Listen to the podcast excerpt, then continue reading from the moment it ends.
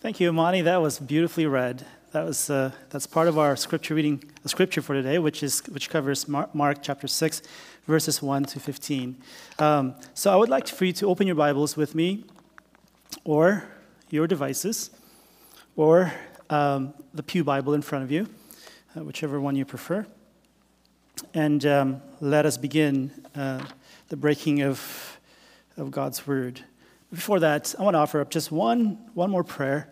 Father God, here we are, and once again, we ask that your Spirit will open our hearts to your word in Jesus' name. Amen. John chapter 6, which is where we will be spending the next five Sabbaths together here in worship. Um, it's one of those, one of those great scripture um, chapters um, that, um, you know, it's, that, that tells us so much about Jesus Christ and, and who he was and his mission uh, while he was here on earth and everything. So I'm going to be reading uh, the, the, the, entire text, uh, so in full, yes. and as I do that, I'm going to ask uh, Mike to um, follow me on the screen. All right, so let's, let's, let's start. Um, as I, as it's going to be an extended reading, as I'm going to be making some comments as we read, just kind of bring it out a little bit more, um, and some of the insights that I've gained through my uh, uh, private studies. I tried to actually uh, uh share some of these insights with my, fa- with my family um, late this week. You know, you know how it is sometimes when you're excited about new discoveries, things you've not seen before in Scripture, and, and, and of course, um, you know, it's, it's Friday and everybody's trying to get ready for Sabbath and they've got their thing going. And, and I was trying to kind of rehearse a little bit of these insights with my wife and didn't go very well on Friday. So hopefully it goes better today uh, here before us, before all of you. John chapter 6. After these things, Jesus went to the other side of the Sea of Galilee, actually, Lake of Galilee or Sea of Galilee, that is of Tiberias. Now, a large crowd kept following him because they saw the miracle signs. That's the word semeion. Uh, the word semeion really is neither miracle or uh, actually it's combination of sign and a miracle, and, and they're, they're, they're both. And, and uh, John uses this repeatedly in his, um, in his uh, gospel account to cue us in to the fact that when he tells a story, he's got several levels. He's telling it in several. Uh, there's, a, there's there's several levels that he wants to reach you, and he wants you. He wants to, to, to take you deeper than than meets the eye.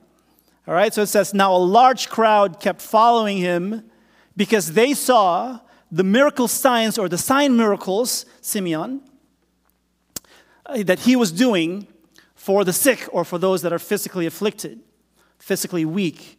Now, Jesus went up uh, the mountain, and there he sat down with his disciples. Now, the Passover, the feast of the Jews, was drawing near. Notice those three, those three adverbs, the three words at the beginning of, of, of those three verses that are now projected on the screen. Now, now, now. You know, you know John is shifting here. He wants to, he wants to use a shift. Uh, we're going to be shifting with him as he tries to tell us the full story in its, in its full orb and in, in various, in various levels. Um, the, the usual uh, translations often omit those, that word now, now, now, uh, because, you know, scripture um, is really told, uh, it's not really written, uh, so much written account, it was written, written after the fact that it was an oral story, an oral account of the life of Jesus Christ. And so you could see that, you could sense that when, you, when you're reading and, and you're including little words that often are taken out of the, out of the, um, the, the, modern translations, but it says, Now a large crowd was following him or kept following him. They would not relent. They're, they're actually uh, starting to, to menacingly act as one. Now a large crowd was following him because they saw the miracle signs that he was doing for the sick. Now Jesus went up. Uh, up the mountain. So, you know, there's a move there where Jesus Christ goes up a mountain I've just, me and my family have just been back from Hawaii and from Maui, and Maui is called the Valley Isle only because the middle of the island is a valley, but the two ends of the island, the, the, the let's see, the, the northwesterly and the east, uh, the southwesterly end of the western end of the, of the island, are actually two huge um, mountains, one bigger than the other. The, the one on the southeastern side of it is called Mount Haleakala. Can you all say that? Haleakala. Mount Haleakala. My wife used to call, used to call it 21 years ago, the, the first time we were there, we were honeymooning, and this time around, we brought our two kids. and uh, uh, she used to call this Mount Hakalele, and she couldn't pronounce Haleakala. It's a tongue, tongue twister to, to, be, to be sure. And, um, you know, so, so it's a fantastic, fanta- huge, it's a huge uh, mountain. I don't think the mountain that Jesus Christ climbed up to is, is as big as Haleakala. I was reading up on this mountain, Haleakala. Uh, it's, it's actually a, an extinct, uh, not, not, not extinct, a dormant uh, volcano. Um, and it's actually, if you're going to measure the height of this mountain from the base of the mountain, which two thirds of it is under the sea, right? But if you're going to measure it from the base of the mountain all the way up to the summit of the mountain, it's actually about 600 feet taller than the tallest peak on earth, which is anybody know? Yes, of course, uh, Mount Everest. So it's a huge mountain, and what you could see above water is 10,000 feet. And from where we were staying, and we stayed in, in, in a, uh, a town called Kihei, which is pretty much sea level, we had to go up to Haleakala. And it took us about uh, over an hour to go up to the summit of Haleakala to, to, to watch the beautiful sunset on top of Mount Hakalele. And um, so Jesus Christ disrupts the movement. He disrupts the movement of this, of this large, um, large crowd. And pretty soon eh, we're going to find out here why Jesus Christ does that. Because John gives us little hints that something is not, is not right with this crowd. Uh, because if you, know uh, when, when a uh, crowd sometimes you know takes on a different a different personality it becomes like a you know uh, a, sing, a single uh, entity a menacing one and um, i remember when i was a kid i, I got to see one of those um, when i was a little boy i think if probably told you this uh, a bit of this story uh, before. When I was a little kid and I was, you know, from the old from the old country in the Philippines. Um, it was during the time when, when the country was going through this uh, upheaval, political upheaval, and so, societal upheaval, where there were uh, rioting every single day. And, uh, you know, and my mom was already here, and we, in San Diego. She had moved to San Diego a few years back, uh, and me and my and my uh, two, two, siblings uh, were left with my dad um, to fend for ourselves, really. My dad would be gone for days on end, sometimes one week, sometimes two weeks, because guess what? My dad was a cop. And he was at the other end of all of those demonstrations, you know, with his shield and, and trying to contain uh, a crowd. Because once, once a crowd starts to uh, act menacingly, uh, then, you know, something is, something, something bad can uh, can happen. I remember one night, I remember one night when this huge crowd, and I, I mean, uh, to this day, I could, I could st- it's, it's still so vivid in my mind because it was at dusk. And you could just see shadows of these people. And they were all shouting death to whomever they're you know, calling death to. All right? And um, it was like a sea of people just kind of uh, just, just taking over the entire 10 lane highway and they're moving menacingly as one, as, as, a, as a single entity, and they're, they're all so angry and fists, you know, uh, you know, like this, and they're saying, down to Marcos, down to Marcos. And, and all I could think of was, my dad, because my dad was at the other end of that. And, um, and he was one of those people that was making, trying to make sure that, you know, that, that, that, that demonstration is contained and nobody gets hurt. And of course, people always get, get hurt. So that large crowd is starting to become menacing. Um, and you will start to, uh, we'll start to see some cues here that, that tells us that that's what's happening here. So Jesus went up the mountain, according to our verse here, and there he sat down with his disciples. Another now pops up. Now the Passover, the feast of the Jews, was drawing near. And here John is cueing us in once again that whatever Jesus Christ is trying to do here, he was trying to do it for reasons other than what that crowd had in mind. The Passover was drawing near. And you know what happens at Passover, right? The Passover lamb was going to be sacrificed. And then what John says to, at the beginning of his, uh, of his, um, of his uh, gospel account, remember what Jesus says in chapter 3 of John? And I, when I am lifted up from the earth, will draw all men to myself. Well, this crowd had something else in mind. So it says, now the, the Passover, the Passover was drawing near. That is the feast of the Jews.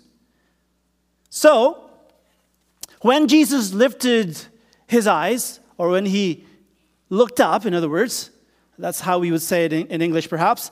Uh, so, when he lifted his eyes, um, and when he saw that the large crowd was coming towards him. Notice, notice here, notice here that you know sometimes uh, crowd. Uh, let me see. I'm not an English uh, major, but uh, can the word crowd be considered as a uh, what do you call that now? What kind of a, a, a, what, a group now? What do you call that, Laura Lee? sorry.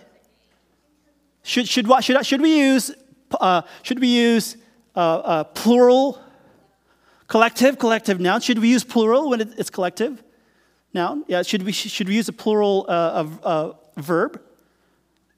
Should we? No. Okay. Now, so here, what we have here is that this large crowd is now coming towards Jesus Christ as one. Um, and, and then Jesus Christ tries to stop that and tries to do something with that. All right? And so he says, then the large crowd was coming towards him. And then Jesus turns to Philip. He says to Philip, Where can we buy bread so these people may eat. Now he said, he said this to test him, that is to test Philip. For he already knew, that is to say, he had already made up his mind what he was going to do. It's, it's a foregone conclusion. He had already thought everything out. What's going to happen here, what he's going to do, and how things are going to, to, to play out. For he already knew what he was going to do. Philip replied to him, 200 denarii worth of bread will not be enough for them. Um, so that each one may have a morsel or a little bit. Wow. So you have this case, you have this, uh, you know, this, this scenario playing out uh, very menacingly, and, and Jesus Christ tries to, you know, calm things down a little bit. And he has in the back of his mind the Passover coming up. It's probably days or weeks, uh, you know, ahead of him. It's, it's not too far away. And so he tries to diffuse the situation and he calls on his, one of his disciples to, you know, it gives him a question, which is really a ridiculous question. How do you feed? Do you even attempt to feed a crowd. When has it ever been attempted to actually feed a crowd? But he throws that question to one of his disciples. Um, and, uh, and of course, what are you going to, what are we, how in the world are you going to answer a question like that? One of the disciples says to him, Andrew, the brother of Simon, here is a boy or a poor boy. Now, I want you to take notice that maybe circle it even, even in your scripture because that word poor boy is not your normal is not your normal word that's used for the word child. What's being emphasized here is not so much that this, this, this person is a boy, but what kind of a boy he was. And when you read these, you know, the, the, the word that's used here, it's really a combination of a poor boy, or is it a pauper, right? A, a boy, a, uh, even we could say, at the least, you could say this is a boy who is a servant boy, or even worse, this is a slave boy. Here's a slave boy, here's a pauper, here, here is this, um, this boy, this poor boy, let's just say, who has five pieces of barley bread This is not bread that you would find, that you, that you would buy at Trader Joe's. It's not even a loaf of bread. It's a piece. It's, it's, it's you know, it's, it's something that's, you know, um, have you ever, anybody here likes barley bread? Have you ever had barley bread? It's not your top of the line kind of bread, right? It's the kind of bread that you would eat when you have nothing else to eat, when you have nothing else to bake. So this boy is all of a sudden thrust into this, into in, in the middle of this menacing situation. Perhaps even, I don't know, we, don't, we can only guess, um, not against his will. After all, he's there. He's there to, he's, he's among the crowd. He's one of the crowd.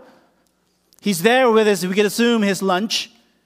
He's got five pieces, according to our, our scripture, of barley bread and two fish, my kind of a guy. Five pieces of barley bread and two fish. Andrew must have felt like, you know, why am I doing this? Why am I even giving this as a possibility for feeding this crowd? This is ludicrous. And so, of course, he, he, you know, he, you know, he catches himself in the, in, in the, uh, how ridiculous his proposal is. Andrew, the brother of Simon, Simon Peter, uh, uh, and then he, he ends up saying, But what are these in the face of so many? What are these in the face of so many? You could just sense here the frustration, perhaps, in Andrew's, uh, uh, in Andrew's voice, in Andrew's heart. What is Jesus Christ trying to do here? That he should even ask us to do this, and, and, and so on. Verse 10 Jesus said, Jesus said, Tell the men to sit down. Now, here, what we find here is we find something that is, that is um, a little bit, well, it is irregular.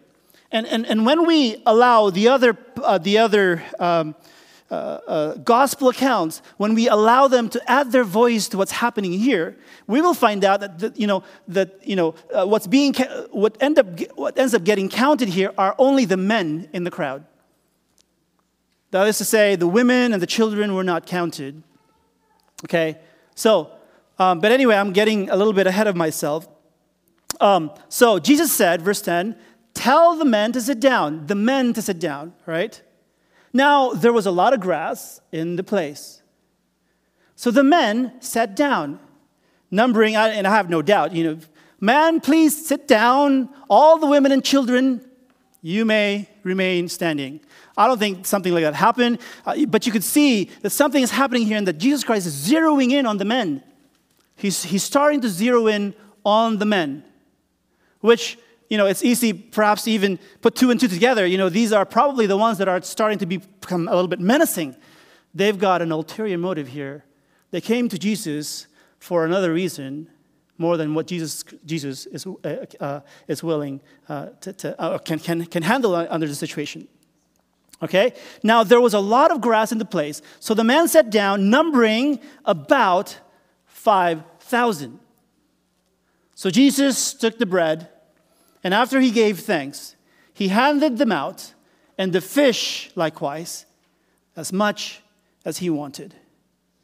Now, when they were full, he says to his disciples, Gather up the leftover pieces, that nothing may be wasted.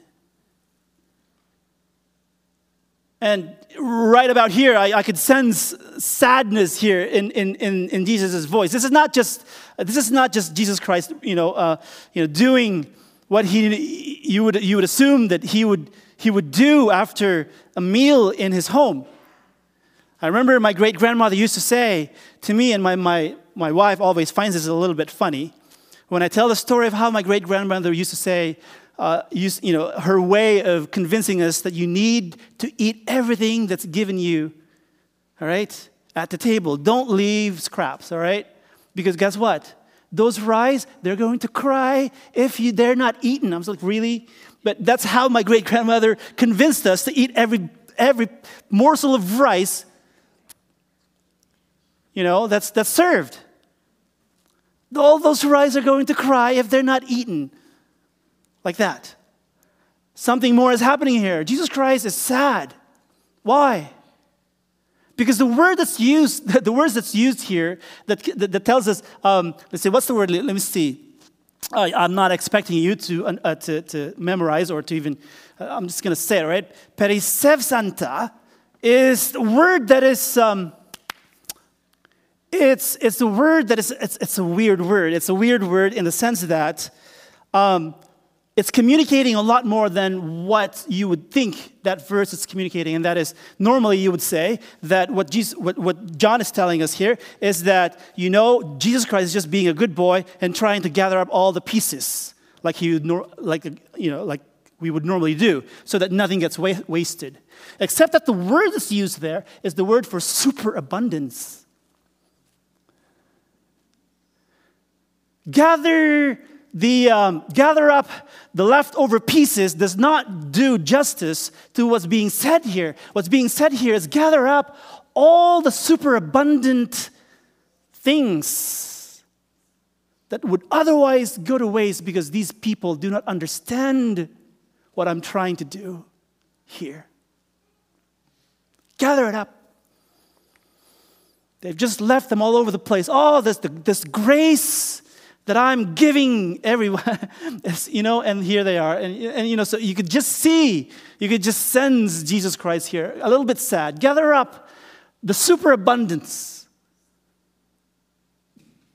of pieces that nothing may be wasted.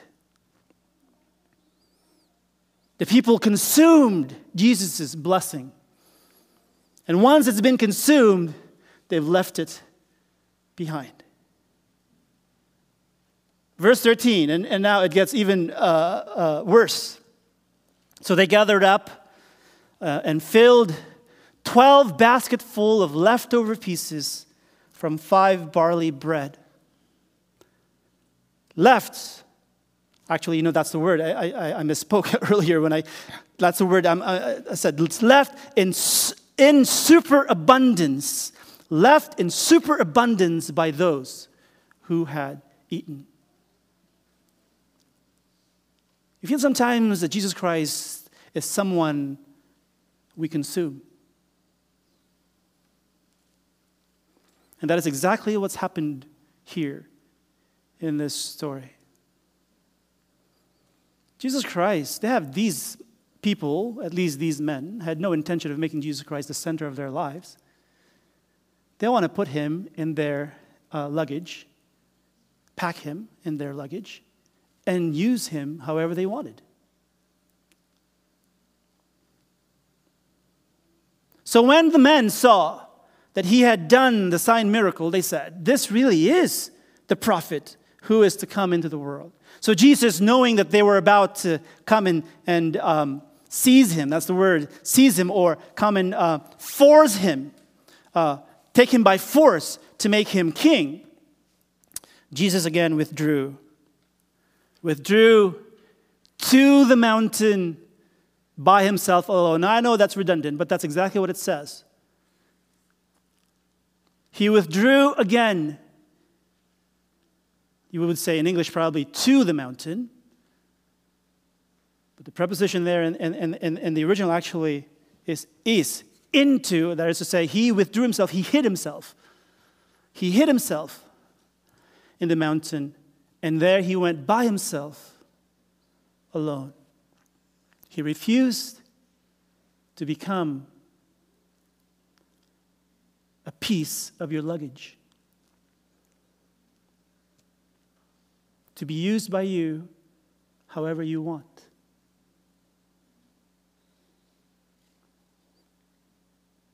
And the Passover is drawing near.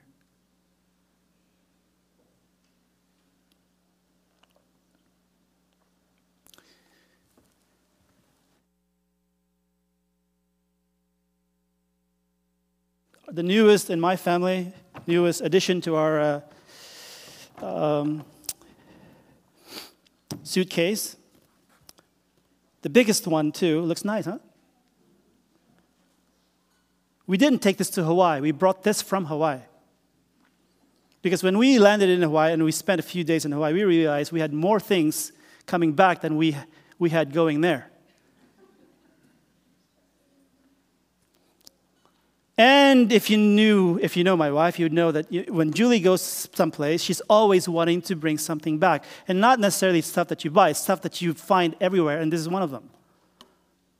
So we were, uh, we were um, you know, we were um, taking a hike in this beautiful, lush green forest where it's hot and humid, of course. It's a tropical forest. And she finds, a, well, actually, she asked me to find, there's this, this bamboo grove. And she, uh, as soon as she sees this bamboo grove, and cut down bamboos, uh, and, and uh, she sees, uh, she asked me to, to look for peas. And I saw one that's about, this is actually about that long. Now it's been, I've trimmed it down to 30, about 30 inches. And as soon as she saw it, she wanted to, uh, you know, she wanted to take it home. And I, am always the one saying, honey, there's going to be a problem here. What are we going to do with, uh, you know, the people over there at the, at the airport. They're, they're going to say, you know, you're, you're going to take this to, to, to, uh, uh, to California. You're going to take with you a bunch of different organisms here that you don't know existed. And so I was always, I'm always the one that, that tries to protest. No, don't do that. But I lost. As you can see, I lost. Not only did I, lo- did I lose, this piece of, uh, of, bamboo became a project for me as a honey, honey, honey-do list. And, and so uh, it, uh, we needed to open it up because she wanted to turn this into a, a, uh, a planter, as you can see. There's an opening there. And, um, but I had, I, had no, I had no tools to turn this into a planter so that we could actually take it with us, bring it with us home. And um, I wanted to say immigration, but no, the, uh, uh the, Bureau, uh, the Department of Agriculture would not stop us and say, toss that, you don't, that doesn't belong. Uh, you can't take that home with you. And so what I did was I called one of the, one of the people at the church we attended in Kihei and said, hey, can I borrow a, a handsaw and a, uh, a machete? Uh, because I have a project I need to do for my wife. I explained it to her. And he came and he actually, and, we, and, and for about, a period about an hour, me and him bonded over this project. And, and um, you know, it turned out to be okay. And, and, and so now um, the guy said, you know, you see all that, all that uh, uh, what do you call it, the, the moss, is it, uh, that's growing there, you need to take that off. You need to sand that. So he gave me a sand, uh, and then I sanded it. And the, but now the problem is, it's too big. We can't stuff it in our, um, the luggages that we had because they were smaller than this one. And so what to do? We were, try, we're really desperately trying to hide it in the hopes of getting away with it. Because we didn't want, Julie did not want this to be left behind. And so I, I, I recommended to, to, to, her to just do uh, take it with you as a carry on, but it would be in plain sight. And so we decided, for, all, for, for other reasons as well, and as I, I told you, uh, we ended up with more stuff coming back. And so we, we end, you know, Hawaii praise the Lord, Hawaii is still part of the United States. You could, you could, you could go places and you'll find, you know, uh, you'll find uh, familiar places like Walmart. That's our favorite place. Um, but Walmart was out of luggages. Every, you know, all the tourists had taken all the luggages because I guess we were not the only ones that were having the same problem of taking people, taking more things with us than what we brought to Hawaii. Uh, I mean, the other way around. Anyway, um, and so we brought, we, we, we, we saw this. We went to a department store and we saw this, and this is it. And we opened it, and I eyeballed it, and, uh, and Julie was not sure if, it's going, if this is going to fit in there, and we didn't take this with us to the department store. But I was, I'm good at eyeballing, and so I was able to eyeball it, but I was too close. It was, you, you can see that. It's, it's still too, see that? So what do you do? Well, that worked. Barely. Barely worked. And that's how we got it through. And in order to uh, detra- uh, distract the, uh, uh the authorities, we put um, fruit in the other luggage.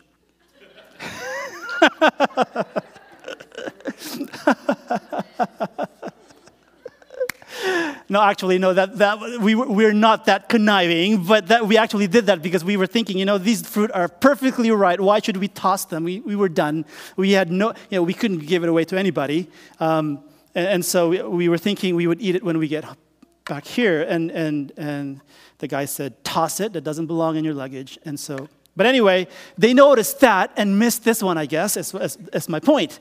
Or maybe it was okay all along. It's fine to bring home, um, you know, something like that. It's not alive, Julie would say. And it's not alive, except I don't know what's growing in it or on it. And I think about this, and I think about our story here, about the feeding of the 5,000, and I see us. I see two kinds of individuals here, at least highlighted in this story the boy and the crowd. Those men. And those men who had an ulterior motive, who wanted to define Jesus Christ however they wanted. And the boy who simply allowed himself to be used by God, by Jesus himself. And Jesus was able to use him mightily to his glory. And I think about that, and I think about all the things that we're going through here today, uh, in, in, in our society, in our lives today. Which one are we? Which one are you? Are you the slave boy? Or are you those men, those menacing men in the crowd who, after they had been fed with the superabundance of God's blessings, left the scrap behind and then would make Jesus king in their own image against his will?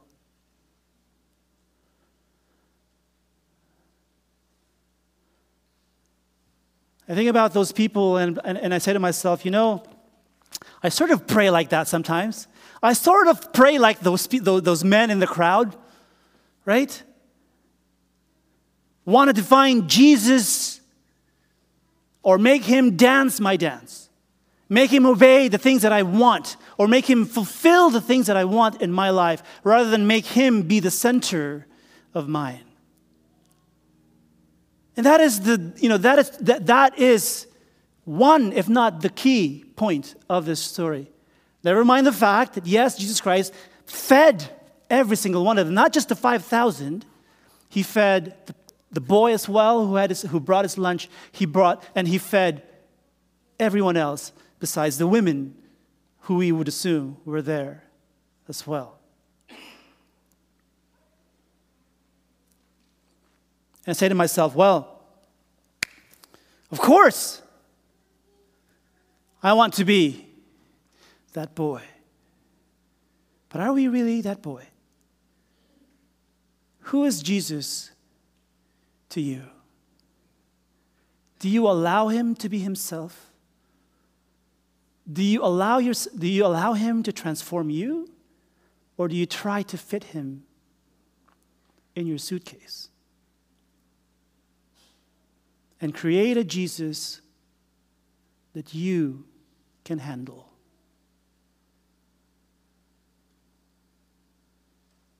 We all have a decision as to what kind we want to be.